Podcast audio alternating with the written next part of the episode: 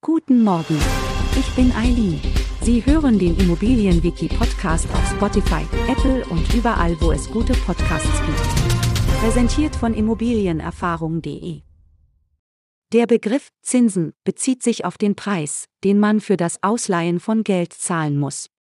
Die Höhe der Zinsen wird durch einen festgelegten Zinssatz bestimmt, der in Prozent angegeben wird und den Betrag angibt, um den die Zinsen berechnet werden. Es gibt zwei Arten von Zinsen, Geldmarktzinsen und Kapitalmarktzinsen. Geldmarktzinsen gelten für kurzfristige Geldanlagen von bis zu einem Jahr. Sie werden erhoben, wenn man beispielsweise Geld auf einem Tagesgeldkonto parkt oder kurzfristige Kredite aufnimmt. Auf der anderen Seite gibt es die Kapitalmarktzinsen, die für mittel- bis langfristige Geldleihen gelten.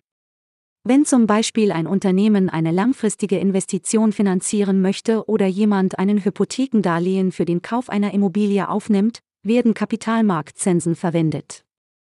Die Zinssätze können je nach wirtschaftlicher Situation, Kreditwürdigkeit des Kreditnehmers und anderen Faktoren variieren.